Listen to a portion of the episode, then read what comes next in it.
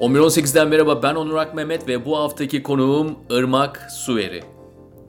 Irmak hem bir yoga eğitmeni hem de bir film yönetmeni. Şimdi bu iki disiplin bir arada olur mu diye soruyorsunuz. E biraz sonra da konuşacağız zaten. Irmak Türkiye'nin en iyi sinema okullarından olan Mimar Sinan Üniversitesi'nde okumuş. Yıllarca mesaisi ve stresi hiç bitmeyen setlerde neredeyse gerilim filmini andıran bir hayat yaşamış. Artık ben dayanamayacağım diyor bir gün ve yolu yoga ile birleşiyor. Yoga önceleri ona setlerin temposuyla baş etme stratejilerini öğretiyor ama Irmak bir gün bir karar alıyor ve hayatını tamamen değiştiriyor. Bir uçtan diğer uca gidiyor. Kendi hikayelerimiz illa bu kadar yoğun olmayabilir ama burada soluk alabilmek için arada bir yerlerde neler yapılabilir? Irmak'ı dinlerken sohbet boyunca geri planda bunu düşünüyorduk. Evet, keyifle dinliyoruz.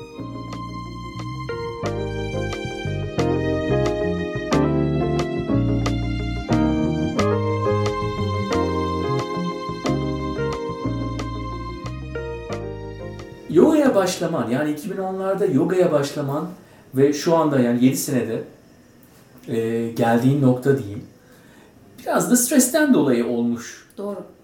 Nasıl nedir yani kafayı mı durduramıyoruz? Doğru. Ve Aynen öyle. niye? Ee, yogaya işte 2009 sonu 2010'da başladım. O zamana kadar 18 yaşında çalışmaya başladım ben. Ee, kaç yaşında başlamış olayım? 24-25 yaşında yogaya başladım.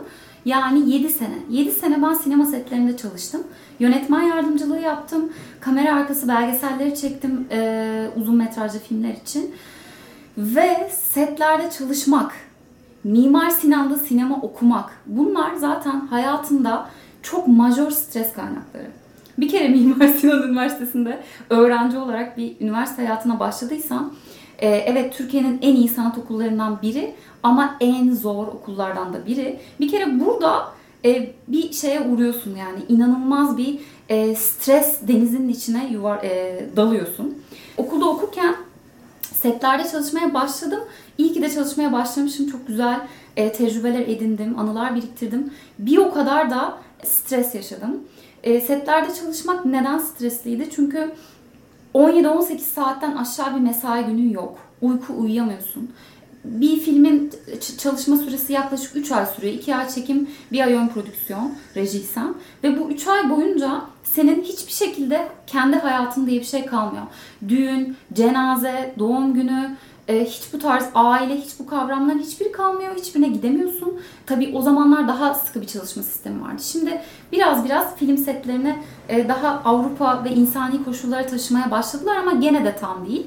Dizilere girmiyorum bile. Diziler korkunç. Gerçekten korkunç. O yüzden hiç girmiyorum. E, sinema setlerinde gerçekten inanılmaz bir baskı, inanılmaz bir stres yaşadım. Ben bir de rahat yapılı bir insan olmama rağmen bu stresin içine sürüklendim öyle söyleyeyim ve kaygı ve endişe başladı. Mesela Bedenen e, şöyle filmciler çok hızlı çalışmak zorunda. Çok büyük parayı çok doğru şekilde harcamak ve hiçbir şekilde sarf etmemek zorunda ve o filmi batırmamak zorunda. Bunun stresi yapımcıdan, yönetmenden, yönetmen yardımcılarına, oyuncuya herkese yansıyor ve bir film ekibi ortalama 100 kişi ise bu 100 kişi de dünyayı kurtardığını zannediyor. Ve filmcilerden normalde herkes nefret eder. Çünkü inanılmaz koşuşturmalı, inanılmaz saygısızca, çok gürültülü ve çok kirli bir şekilde çalışırız sokaklarda. Ee, ve bu koşuşturmacanın içerisinde ayakların şişer, sağlığın bozulur, uyku düzenin değişir. Sabahlara kadar çalışırsın. Ben 19 yaşında sabah 8'de geliyordum eve ve babam şey diyordu. Sen nasıl bir işte çalışıyorsun? Sabah 8 şu an farkında mısın diye. 36 saat hiç uyumadan, hiç eve gelmeden çalıştığım günleri bilirim. Ve çok saygısız çalışma ortamları vardır. Çok keyiflidir, çok şey öğrenirsin. Hayata dair bir anda çok fazla bilgi birikimin ve insan sarraflığın gelişir. Ama çok da işte zor koşullardır.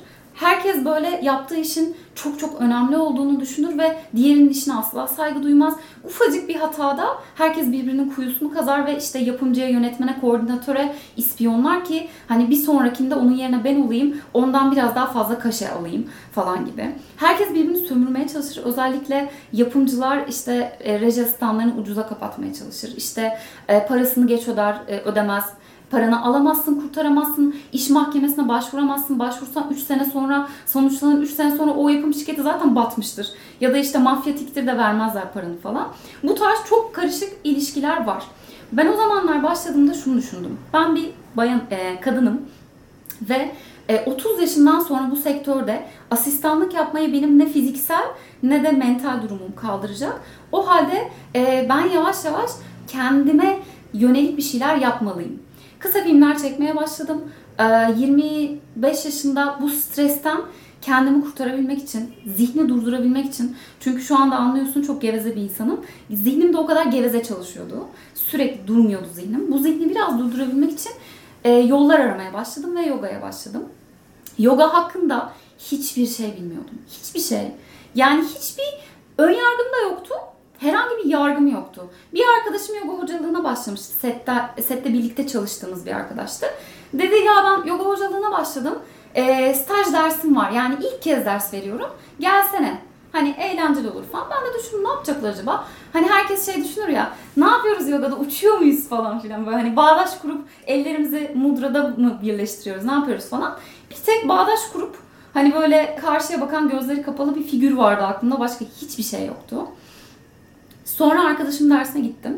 E, hala setlerde çalışıyordum o zaman. 2009'un sonuydu işte. Derse girdim. Bir buçuk saat sürdü.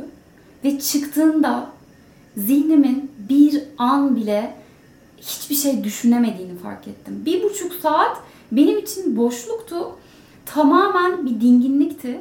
Tamamen bir deşarj olma anıydı. Ve ben o günden sonra asla yogayı bırakmadım. O günden sonra haftada 3-4 gün sürekli olarak yogaya gitmeye başladım. Şehir dışında çalıştığım film setlerinde bile işte matımı götüremesem bile mutlaka yoga yapacak, yin yoga yapacak, yatağında bile yapabilirsin yin yogayı. Meditasyon yapacak bir alan ayırdım kendime. Repo günlerinde yani e, tatil günlerinde e, ilk işim uyumak değil yoga yapmaktı. Çünkü bu şekilde hayata bakışında farklılaşıyor. İşte o zaman şeye yabancılaştım. Setlerde dönen yalan e, temponun, o işte hiyerarşik, o yalan hiyerarşinin aslında ne kadar komik olduğunu, insanların birbirine bağırdığı, streslendiği, işte kabalaştığı tavırların aslında ne kadar komik olduğunu yoga yapmaya başladıktan sonra daha kolay gördüğüm için o zaman daha tepkisizleştim. 3 sene boyunca işte 2012'de en son ben setimde çalıştım ve bıraktım film setlerini. Asistan ve şey kamera arkası belgeselcisi olarak. Sonra kendi işlerimi yapmaya başladım. Kendi filmlerimi, videolarımı çekmeye başladım. O 2012'de karmaşa bir setin içindeydim gerçekten ve yoga bana gerçekten çok yardımcı oldu.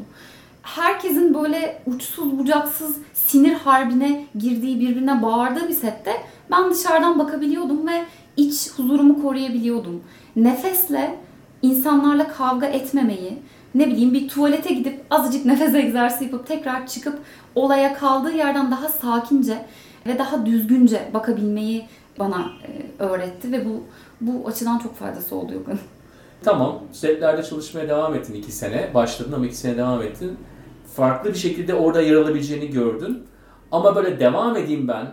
E, yine bu hiyerarşik düzende madem artık böyle bir zırhım var böyle bir hiyerarşik düzende gideyim demedim. Dedin ki tamam e, ben kendi işlerimi yapacağım. Biraz daha bağımsız sinemacı olacağım. Kendi bağımsız sinemacı olarak tanımlıyor musun şu anda? Evet olur diyebiliriz. Ben genelde çok kendimi tanımlamam. E, ama bir şekilde tanımlamak gerekirse bağımsız sinemacı, bağımsız filmci, her, her şekilde bağımsız e, lafını kullanabileceğimiz her şey olabilir. Çünkü ben biraz böyle e, şey bir karakterim galiba. İnsan ilişkilerim iyi, sıcakkanlıyım, samimiyim ama biraz asi yönüm var.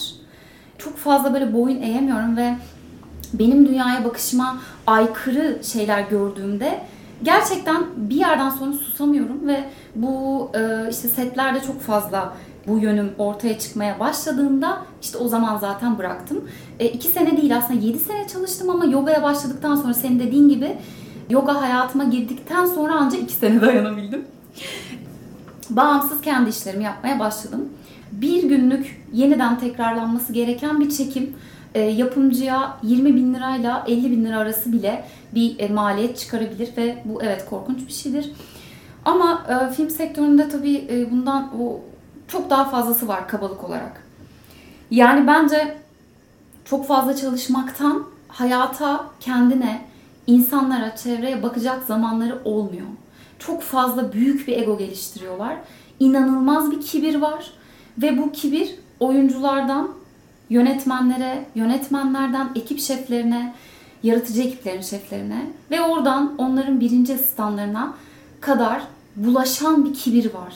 Yani bu kibir bulaşıcı setlerde ve o kibir bir yerden sonra insanların gözünü kör ediyor e, ve nasıl davrandıklarını artık fark etmez hale geliyorlar. İşte o noktada benim dünya görüşüme ters gelen şeylere artık hayır diyemediğim noktada asileşiyordum ve ondan sonra artık bırakayım dedim. Kendi işlerimi yapayım dedim. Video işleri yapmaya başladım. Canavar Film diye yine böyle bağımsız şeyler yapan eşimle bir şirket kurduk. Canavarfilm.com sitesi. Orada ufak tefek kurumsal videolar, internet tanıtım videoları, klipler, e, aksiyon videoları, spor videoları gibi şeyler yaptık. E, kendi yoga videolarını da çekiyorum arada bir. Ondan sonra işte 2015'te bu filmi çektim. E, çekmeye başladım. Yeni bitti hava soğutmalıyı.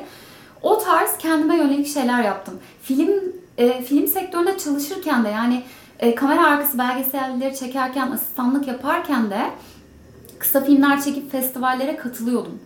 Ama e, şunu gördüm. İstediğin kadar kısa film çek, festivallere katıl, uzun metraj çekmeye çalış. Sen filmlerin içinde teknik ekip olduğun sürece ikisi çok farklı işler. Yani ya onu tercih edeceksin ya bunu tercih edeceksin. Çünkü teknik ekipte yer aldığın sürece o, o şeyin içinde, o karmaşanın içinde savrulup gidiyorsun. Evet çok güzel paralar var orada. Çok iyi paralar kazanıyorsun. Belki bir insanın 3-4 ayda kazanacağı parayı sen bir ayda kazanıyorsun. Ama o paranın bereketi olmuyor. Gerçekten olmuyor. Yap, yapımcı yarısını ödemiyor. Paran kalıyor. Bir ay alıyorsun. Kurtarabildiysen paranı alıyorsun. Bir araba alıyorsun. E, ya da kenara koyuyorsun. Bu kötü günler için dursun e, diyorsun. 4 ay iş gelmiyor sana. O paradan harcıyorsun. Ya da 3 ay boyunca deli gibi çalışıp çok fazla e, kendine paraladığın için sağlığını kaybediyorsun. Kimisi zona oluyor, kimisi bipolar oluyor, kimisi depresyona giriyor, kimisi bizde çok meslek hastalığıdır, boyun fıtığı, bel fıtığı oluyor. Fizik tedaviye veriyor bütün parayı. Yani benim e, Instagram'ımda, işte Facebook'umda arkadaşlarım var şu an film sektöründen hepsi bel fıtığı, boyun fıtığı. Ya hepimizin başına gelebilir ama yani o paranın bereketi gerçekten olmuyor.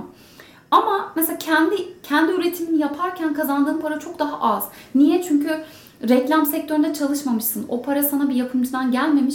Kendi tırnaklarınla kazanmışsın. Müşteriyle doğrudan bağlantıdasın ve çok daha ufak bir para kazanıyorsun. Ama onun bereketi var. Nasıl bilmiyorum ama e, yine bak kuantum diyeceksin, enerji diyeceksin falan filan. Yani oralara girmiyorum ama e, bereket diye bir şeye inanıyorum ben. Ve o para seni daha uzun süre idare ediyor. Yani daha az para kazandığında da hayat standartını sadeleştirirsen ona göre daha mutlu ve huzurlu yaşayabiliyorsun.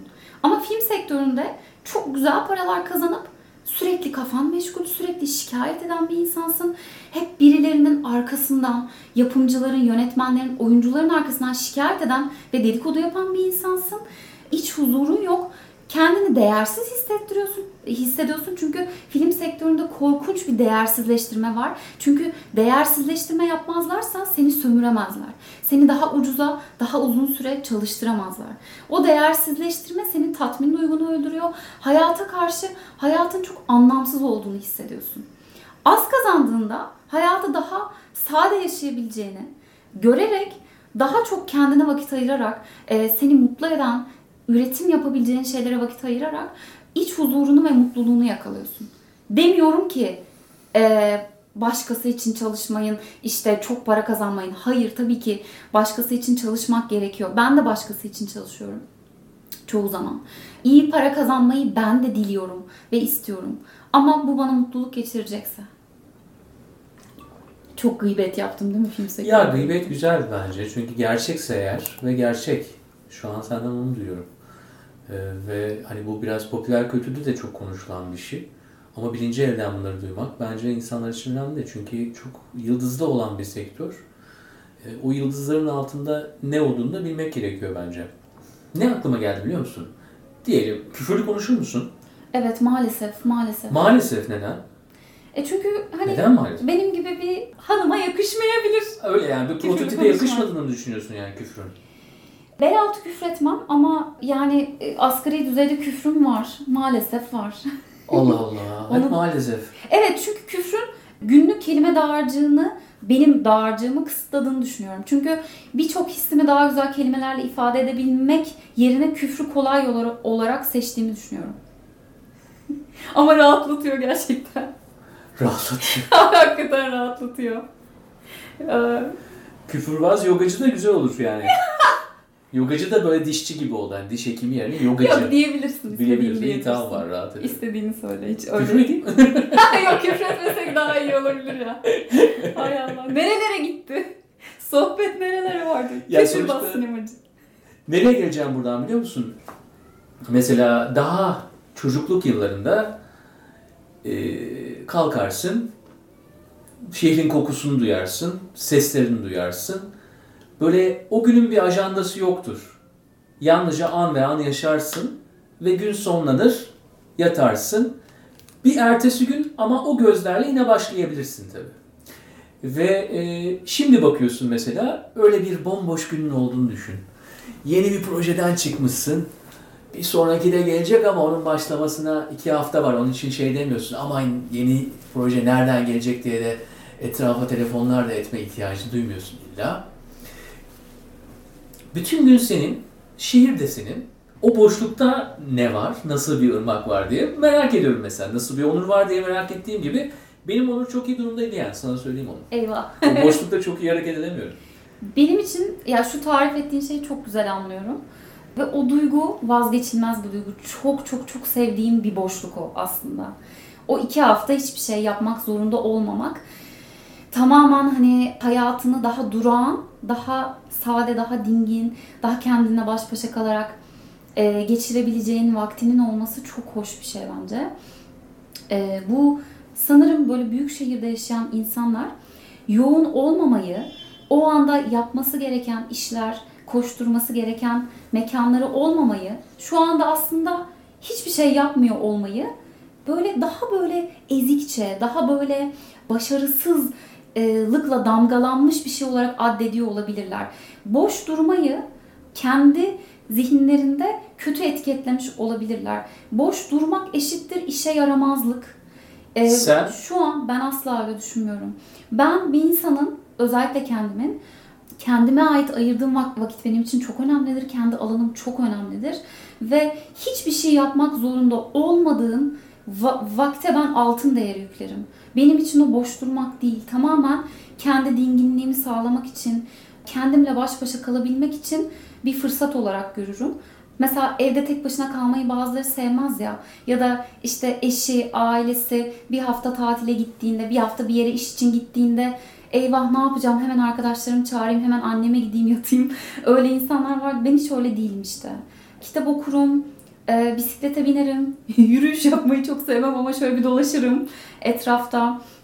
Yani boş kaldığımda e, yapacağım çok fazla şey var. Bunun karşılığının para olmadığı, bunun karşılığı kariyerim adına bir gelişme olmadığı, yeni networkler, ilişkiler kurmadığım boş zamanımda yaptığım aktivitelere çok önem veririm. Tabii ki aslında bu da bir boş durmak değil. Şimdi aslında doğu kültüründe, meditasyonda kitap okumak da bir iş yapmaktır. O anda yürüyor olmak da bir iş yapmaktır. Aslında hiçbir şey yapmamak işte o çok önemli bir zaman senin için. Yani meditasyon denebilir bu ana. Şu an işte popüler kültürde e, ve hani modern zamanlar eleştirisi olarak da çok konuşulan bir şey bu ama e, sürekli bir şey yapma gerekliliği. Bu e, ben lisedeyken çok fazla vardı. Üniversitenin ilk çağlarında çok fazla vardı. Keşke o zamanlar e, ben bu boş durmanın değerini daha iyi bilseydim. Bu kadar çok işten işe koşturmazdım. İşsiz kaldığım yani iş gelmediği anlarda, paraya ihtiyacım olmadığı ama boş olduğum zamanlarda kendime aa şu anda ben bir sette çalışmıyorum. O halde çalışmak için çaba sarf etmeliyim şeklinde düşünmezdim 20 yaşında. Manyak mısın? 20 yaşında guest host, yurt dışına git, ne bileyim sevgilinle takıl, bir şey öğren. Niye çalışmak için çaba sarf ediyorsun ki? 20 yaş senin için aslında tam tersi deli gibi gezmen gereken zaman yani. Çalışmadığın günler için hayıflanman gereken bir zaman değil. Şu an içinde aynı şey söz konusu. Şu an mesela işte e, filmim bitti, hava soğutmalı bitti ve şu an gerçekten böyle bir hafta boş dönem olduğunda çok mutlu oluyorum. Şimdi yaptığım şeyler mesela video atölyesi veriyorum, video çekim atölyesi veriyoruz. Haftanın bir gününü meşgul ediyor. Çok önemli değil. Yoga dersi veriyorum. Günün bazı saatlerini ve bazı günlerini meşgul ediyor. Geri kalan zamanımda boş durabildiğim bir e, alan yaratıyorum. Mesela 20 dakika bir yoga odam var. Boş bir oda. E, oraya oturup karanlıkta, aydınlıkta, açık göz, kapalı göz fark etmez. Hiçbir şey yapmadan sadece sessizce oturduğum bir an yaratıyorum. Çünkü bu bizim dengelenmemiz için, yeniden şarj olabilmemiz için e, gerekli. Yaşam enerjisinin özgürce dolaşabilmesi için birazcık içe dönüş gerekli bir şey. Peki e, zaman zaman işte hırçınlıklarından bahsettin. As, asiyim dedin. Hı. Hiyerarşik bir ortamda olduğu zaman da. E, o içe döndüğün zaman yalnızca şey mi var yani böyle peace and quiet diyorlar ya böyle. Hı hı. Sessizlik, barış, herhalde bir içinde bir hırçınlık da vardır onlar. Şimdi aslında bu bir yolculuk ya çok klişe bir laf olacak ama gerçekse deneyimleyenler de böyle tabir eder. Tabii ki yogaya meditasyona ilk başladığım zaman bu bir mücadele oluyor. Tabii ki gözlerini kapattığında zihnin sana direniyor. Niye hareket etmiyorsun? Hadi kalk. Kulağın kaşınıyor. Kulağını kaşı. Bacağını, bacağına ağrı girdi. Hareket ettir. Seni kışkırtmaya çalışıyor. O içinden çıkabilmek için. Ama yaptıkça yaptıkça, tecrübe ettikçe ettikçe bir farkındalık başlıyor. Yani özelliklerini fark ediyorsun. Kendinde yeni yeni şeyler fark ediyorsun. Mesela işte asiliğimi ben zaten biliyordum. Ama dışarıdan bakabiliyor oluyorsun. Kimisi mesela ne bileyim kimisi aşırı kaygılıdır, kimisi korkularıyla yüzleşir, kimisi ben benim mesela yüzleştiğim şeyler daha farklıdır. Bu yolculuk başladığında ve artık biraz mesafe kat ettiğinde bu bir seviye değil. Düz bir yol diye düşün ve ucu bir yere varmıyor. Sadece yürümeye devam ettiğinde, durursan olmaz. Yürümeye devam ettiğinde, yapmaya devam ettiğinde artık o gözlerini kapadığında sadece olanla kalmak dinginliğine varabiliyorsun.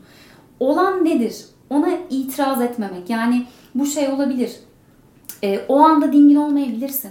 O anda içinde öfke ortaya çıkıyor olabilir. Kaygı, korku, ağlamak, kahkaha atmak, sessiz oturmak derken bunları bastırmaya çalışmak demek istemiyorum. Yani meditasyondayken içinden gelenleri bastırmazsın. Sadece o anki oluş, o anki hayatın gerçeği neyse ona bakarsın ve durursun ve olmasına izin verirsin. Ve sonra zaten o devam ettiğinde bir süre sonra dinginliğe varıyorsun. O zaten ilk 5-10 dakika geliyor. Ve bu zihni öldürmek de değil. Hiçbir şey düşünmemeye zorlanmak değil zihnin, zihne gelen düşüncelerin gelip geldiği gibi gitmesine izin vermek. Hiçbirine takılıp obsesyon yapmadan, hiçbirine tutunmadan hepsinin gelip geçmesine izin vermek ve sonradan işte o dinginlikle, o artık yavaşlıyor düşünceler nabız gibi. Sen hareket etmediğinde nabzın düşüyor. Sen kesintisiz nefes alıp verdiğinde, kaygılarla nefesini tutmadığında o e, nabzın düştüğü gibi nefes alış da düşüyor ve zihnin dalgalanmaları da artık düşmeye başlıyor ve kendinle baş başa daha sessiz kalabiliyorsun. Bu sorunun cevabı şu an için evet. Sessizce oturduğumda peace and quiet dedin ya huzur ve sessizlikle artık kalabiliyorum. Eğer o gün duygusal olarak yoğun bir günüm değilse. Duygusal olarak yoğun bir şeyler yaşadıysam da ona izin veriyorum. Okey o günkü meditasyon öyle. O günkü meditasyon duyguların yoğun olduğu bir yer olacak. Çünkü ulaşacak, varacak bir hedef yok. Başarmak yok. Hırs yok, rekabet yok. Sadece kendinle baş başasın. Olan neyse o. Peki biraz da Shivasana'ya geçiyoruz bize yavaş yavaş. Çünkü bir sürede seni burada konuk ettik diyelim. Metrobüste bunu yapabilir miyiz? Bir erkek sen yapabilirsin. Bir kadınsan, birisi seni taciz et, etmeyi aklından geçiriyor mu geçirmiyor mu? O anda etmekte ve etmekte değil mi? Bunları düşünüyorken bir kadınsan tabii ki yapamazsın. Ama Metrobüsten kastettiğin aslında şehrin kaosu. Ben anladım. Espri yapmak için bunu koydum ortaya ve İstanbul'un gerçeğinden bahsetmek için yine koydum. Şehrin kaosunda da tabii ki meditasyon yapılabilir. Ee, ama şöyle tabii ki metrobüste böyle bağdaş kurup da iç dingine dönemezsin. Ama sessiz kaldığın durumda veya yoga matında yoga pratiğini yaptığın durumda öğrendiğin hayat pratikleri var. Bu hakikaten bisiklete binmeyi öğrenmek gibi o anda ne yapıyordun? Onu hatırlarsın. Kaosun içindeyken onu uygularsın. Mesela biriyle, biri seninle kavga etmeye çalışıyor değil mi? O an işte o nefesini baskılı yani nefesini özgür akıtmayı, nabzının hızlanmaya başladığını fark edip yatıştırmayı, o kulaklar uğuldamaya başlıyorsa bak şu an kontrolü kaybediyorum. Vücut terlemeye başlıyorsa, çınlama oluyorsa, eller titriyorsa demek ki ben kaybedi e, şu an kontrolü kaybetmek üzereyim, üzereyimi görebiliyorsan tamam. Zaten sen fark etmeye başladın ve meditasyon hayatının farklı alanlarına nüfuz etmeye başladı demek. Yani sen yürürken de bu da bir meditasyondur. Hiç yoga ile meditasyonla ilgin olmayabilir. Nakış yapıyorsundur. Ne bileyim kağıt kesiyorsundur. E, mandala çiziyorsundur. Şuradaki etaminleri gördüm ne kadar hoş şeyler. Onları yapıyorsundur. Ve zihnin boşalıyordur. Zihnini boşaltabildiğin, evrenle bütünleşebildiğin, e, Tanrı'ya veya herhangi bir şeye inanmak zorunda değilsin. Yaşam enerjinin ve potansiyelinin en üst ve en ben şu an kendimi çok iyi hissediyorum ve evrenle bütünüm dediğin ana hangi uğraşla gelebiliyorsan bu müzik aleti çalmak da olabilir. O zaten bir meditasyon. O zaman o yani kaç veya e, savaş refleksi olduğu zaman vücudunda her tarafta böyle bir diken diken olur, bir sıcaklarsın. E, o noktada bunun farkına varıyorsan da esasında bu meditasyon mu diyorsun? E, bu bir farkındalık. Ha, bu bir farkındalık. Evet bu bir farkındalık. Meditasyon e, her yerde yapılabilir. İşte sen takarsın gitarını, çalmaya başlarsın. O da bir meditasyon. Burada öğrendiğin pratiği hayata yansıtman, kaç ya da savaş durumu ortaya çıktığında kaçacak, savaşacak bir durum yok şu an. Bu sahte bir uyaran. Bu uyaran hayatımı tehlikeye sokan bir uyaran değil, günlük hayatın stresinden dolayı şu an ben kortizol hormonu salgılıyorum ve bunun etkisi şu an beynimde açığa çıkıyor. Tanımlayabiliyorsam bu bir farkındalık. O anda işte öğrendiğin teknikleri kullanarak bir öfke kontrolüne gelebilirsin. Ben yogadan önce asla öfke kontrolüm yoktu. Çılgınca yani benim kadar mesela neşeli bir insanın öfke krizine girebileceğini kimse tahmin etmezdi ama giriyordum. Senede bir defa iki defa çıkıyordu karşıma ve ne kadar kötü etkileri olduğunu görüyordum. İnsanı çürüten bir şey. İşte keskin sirke küpüne zarar derler ya. Günlük hayatta sinirlenmen, bağırman, çağırman, e, öfkeyi bastır demiyorum ama bunu gereksiz yere fazlaca yapman Yalnızca kendine zarar. Karşındaki kişiye hiçbir zararı yok. Çünkü o kişi senin söylediğini bağırdın çağırdın zaten içselleştirmiyorsa okey o kendini koruyor zaten. Ama sen kendine yıpratıyorsun ve çökertiyorsun. Peki şu anda olmuyor mu? Öfke krizine girmiyor musun? Yok ya girmedim çok uzun süredir. Herhalde 5 sene oldu evet. Tek öfke krizinde onu filmde de anlatıyorum. Vosvos'uma çarptılar o an girmiştim. Ama 5 senedir hiç öyle bir yani bir ne bileyim bağıra çağrı konuştuğum ya da bir öfke krizine sürüklendiğim bir an olmadı. ee, yani Emre'nin seni ilk e, ya bak Irmak diye birisi var diye getirdiği zaman Vosos'la girdi. Yani şu andaki projenle girdi. Süper. Ve e, e-maillaşmıştınız zaten. Hani bu evet. projeden bayağı heyecanlandığında belli. Evet. Gerçekten heyecanlıyım bu projeyle ilgili. Emre'nin beni bulduğu proje Hava Soğutmalı Vosvos Kardeşliği isimli bir belgesel. Ee, bir buçuk senedir üstünde çalıştığım bir belgesel. Çekimleri bitti ve ilk kez festival gösterimlerine başladık şimdi. E, yönetmenliğini yaptım ben filmin. E, 75 dakika e, uz, uzun metraj belgesel ve benim ilk uzun metraj filmim aslında belgeseli. Bununla ilgili çok heyecanlıyım çünkü e, bir 10 gün önce Adana Film Festivali'nde ilk gösterimi yapıldı, özel gösterimi yapıldı. İlk gösterimden e, kareler paylaştım. Adanalı Vosvosçular geldi.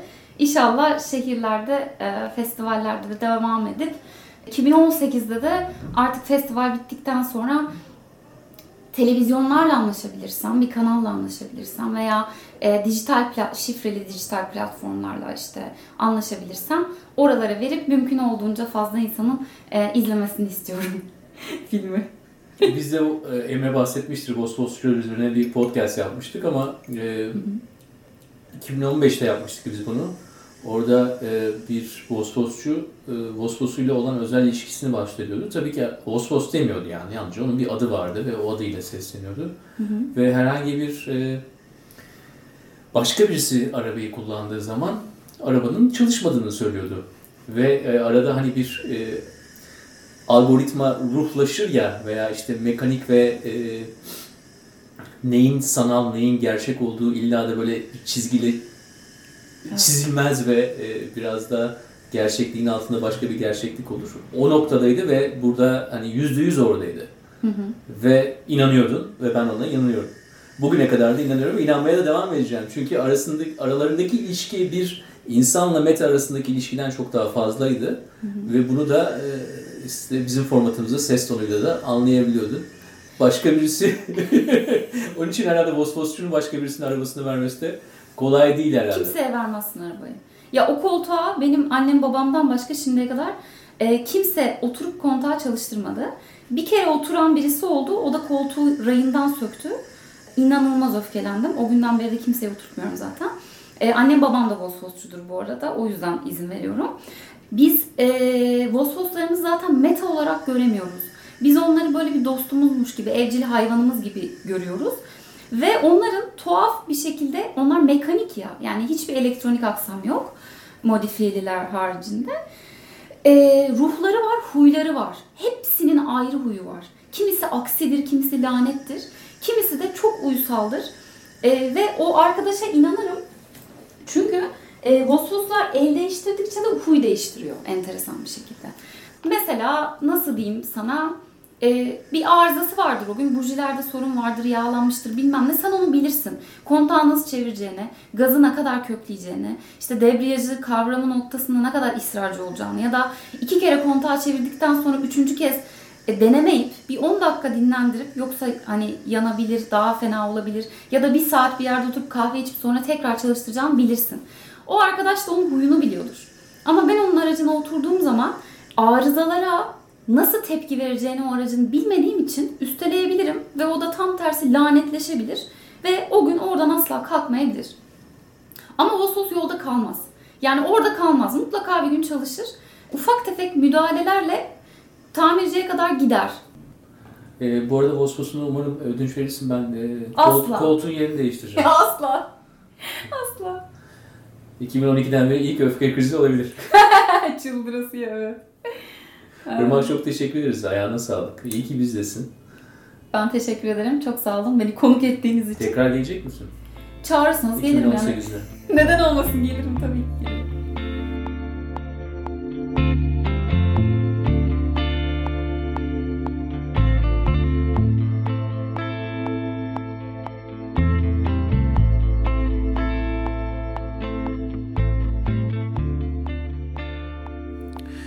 Irmağın neşesi bol bir zamanda yakaladık. Yoga öncesi ve o ağır mesai saatlerinden sonraki ırmağı yakalasaydık eğer o burada olsaydı nasıl bir sohbet olurdu diye insan düşünmeden edemiyor ama bu ırmağı seviyoruz. Gürültülü bir şehirde yaşıyoruz. Yükselmek için birbirimizin üzerine basıyoruz. Kafamızın içindeki gürültüden bir türlü kurtulamıyoruz.